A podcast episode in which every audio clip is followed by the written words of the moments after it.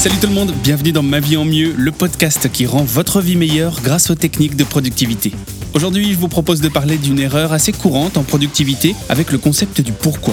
Et l'une de ces erreurs les plus courantes, eh c'est d'essayer de faire le plus de choses possible, au lieu de faire les bonnes choses.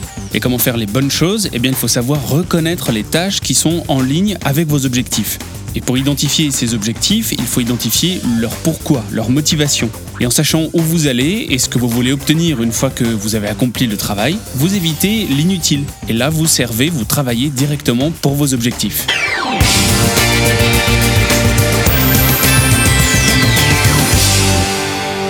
Quand je dis que je suis passionné par la productivité, je me sens toujours un petit peu obligé de remettre en place dans le contexte la vraie définition pour moi de la productivité, parce que c'est une idée reçue qui me déplaît.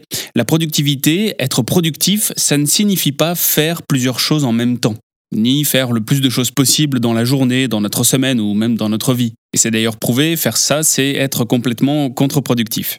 Être productif, en fait, c'est avancer dans vos objectifs, vos objectifs à court, moyen et long terme ce qui implique de définir en amont ces objectifs, mais surtout de se demander si vous êtes réellement prêt à travailler dessus. Pourquoi est-ce que vous voulez obtenir ceci? Pourquoi est-ce que vous voulez accomplir cela? Qu'est-ce que ça va vous apporter? Quelles seront les conséquences positives et négatives à court terme ou même à long terme? Il s'agit donc de faire les bonnes choses, les bons choix, mais comment faire le tri? Il existe un concept dont j'aimerais vous parler qui est abordé dans un livre qui s'appelle Start with Why, commencer avec le pourquoi. C'est Simon Sinek qui a écrit ce livre et c'est ce que j'appellerais le concept du pourquoi. En fait, ce livre, c'est assez marketing, mais c'est applicable beaucoup plus largement. Sinek suppose que les clients n'achètent pas le produit qu'une entreprise fabrique, mais la raison pour laquelle ce produit est fabriqué. Ce serait donc le pourquoi. Un petit peu comme vos amis qui passent du temps avec vous pour ce que vous êtes, non pas pour ce que vous faites. Les gens créent des connexions profondes avec les entreprises qui ont une vision claire de leurs objectifs, leur pourquoi. On a tous un petit peu nos marques préférées, il y a des marques auxquelles on ne fait pas vraiment attention, mais réfléchissez, pensez à ces marques que vous aimez vraiment et reliez avec ce concept. Est-ce que vous n'aimez pas, suivez pas, achetez pas les produits de cette marque justement par rapport à leur pourquoi? Et selon Sinex, ces entreprises connaissent d'ailleurs plus de succès que leurs concurrents sur le long terme, celles qui s'inventent, celles qui proposent un pourquoi, une vraie raison d'exister.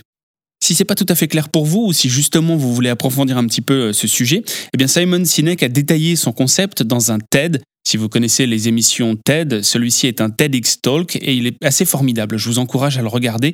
Il est vraiment passionnant. Et personnellement, je trouve que ce TEDx a beaucoup changé ma façon de travailler suite à sa publication. C'était il y a 10 ans. Et au moment où je vous parle, cette publication dépasse les 45 millions de vues. Je vais reprendre un petit peu l'idée dont il parle dans ce TEDx pour vous faire gagner un petit peu de temps si vous n'en avez pas. Voici l'exemple qu'il prend dans cette vidéo. Il prend l'exemple d'Apple, et voici ce qu'il dit.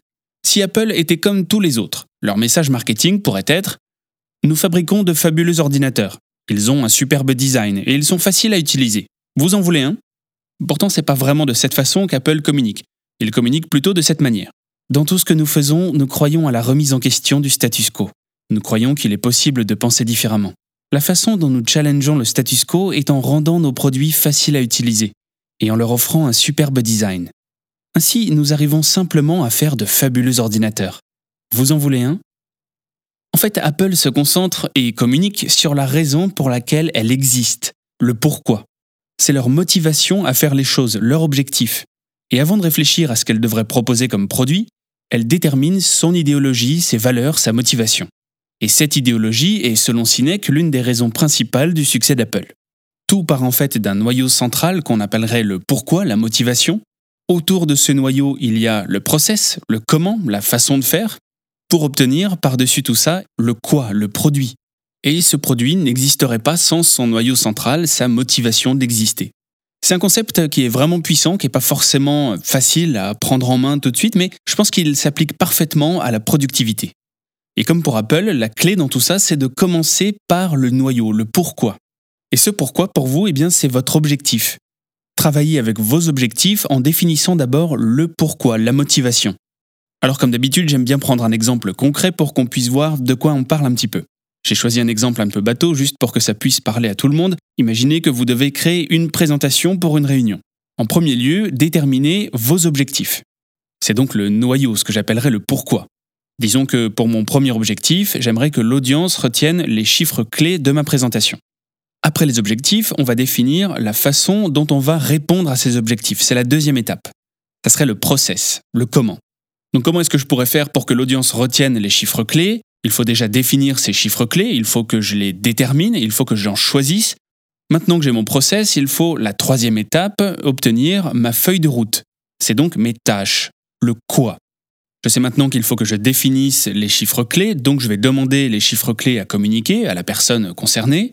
Pour faire passer ces idées et pour qu'on puisse les retenir, je vais m'efforcer de trouver une présentation plutôt claire, une grande police d'écriture par exemple, un graphique. Continuons un petit peu sur cet exemple avec un deuxième objectif pour ma présentation. Donc mon deuxième objectif, il faudrait que ma présentation soit dynamique. L'étape 2, c'est le process, le comment. Comment est-ce que je peux faire? Eh bien, je vais privilégier la présentation orale. Je vais éviter d'en mettre trop sur mes slides. Et pour les slides que j'aurai, on va essayer de les rendre vivantes et colorées. Me voilà donc à ma troisième étape, ma tâche, le quoi, comment est-ce que je vais faire pour obtenir mon objectif. Je vais essayer d'écrire les idées principales. Je vais les apprendre par cœur, mais je vais aussi les écrire sur mes slides. Pour que ce soit dynamique, je vais trouver des gifs pour animer les slides ou lister les couleurs dynamiques à utiliser. Voilà pour cet exemple, qu'est-ce qu'on vient de faire en fait? On a défini des tâches, mais par rapport à un objectif. Est-ce que c'est la façon dont vous travaillez aujourd'hui? Dans n'importe quel sujet, hein, ça peut aussi être dans votre domaine personnel bien sûr. Est-ce que d'abord vous avez des objectifs personnels? C'est peut-être la première question à vous poser. Comme beaucoup de monde, surtout dans le domaine professionnel, j'ai toujours une tendance à déterminer les tâches avant forcément de savoir pourquoi je les fais et pourquoi je les fais surtout comme ça.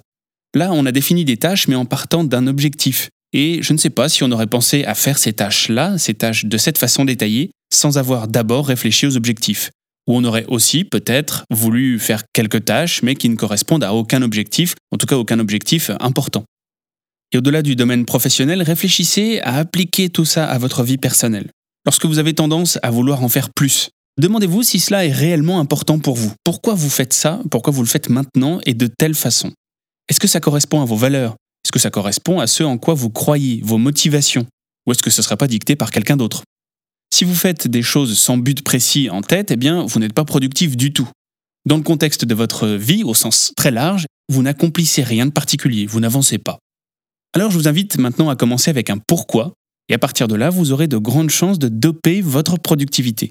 Mais aussi, et c'est peut-être le plus important, vous donnerez un vrai sens à ce que vous faites, donc au final, à votre vie. Voilà pour aujourd'hui. Si ce podcast vous a plu, eh bien abonnez-vous. Je vous donne rendez-vous sur mon blog williaman.com pour retrouver cet article d'abord, mais aussi beaucoup d'autres sur la productivité.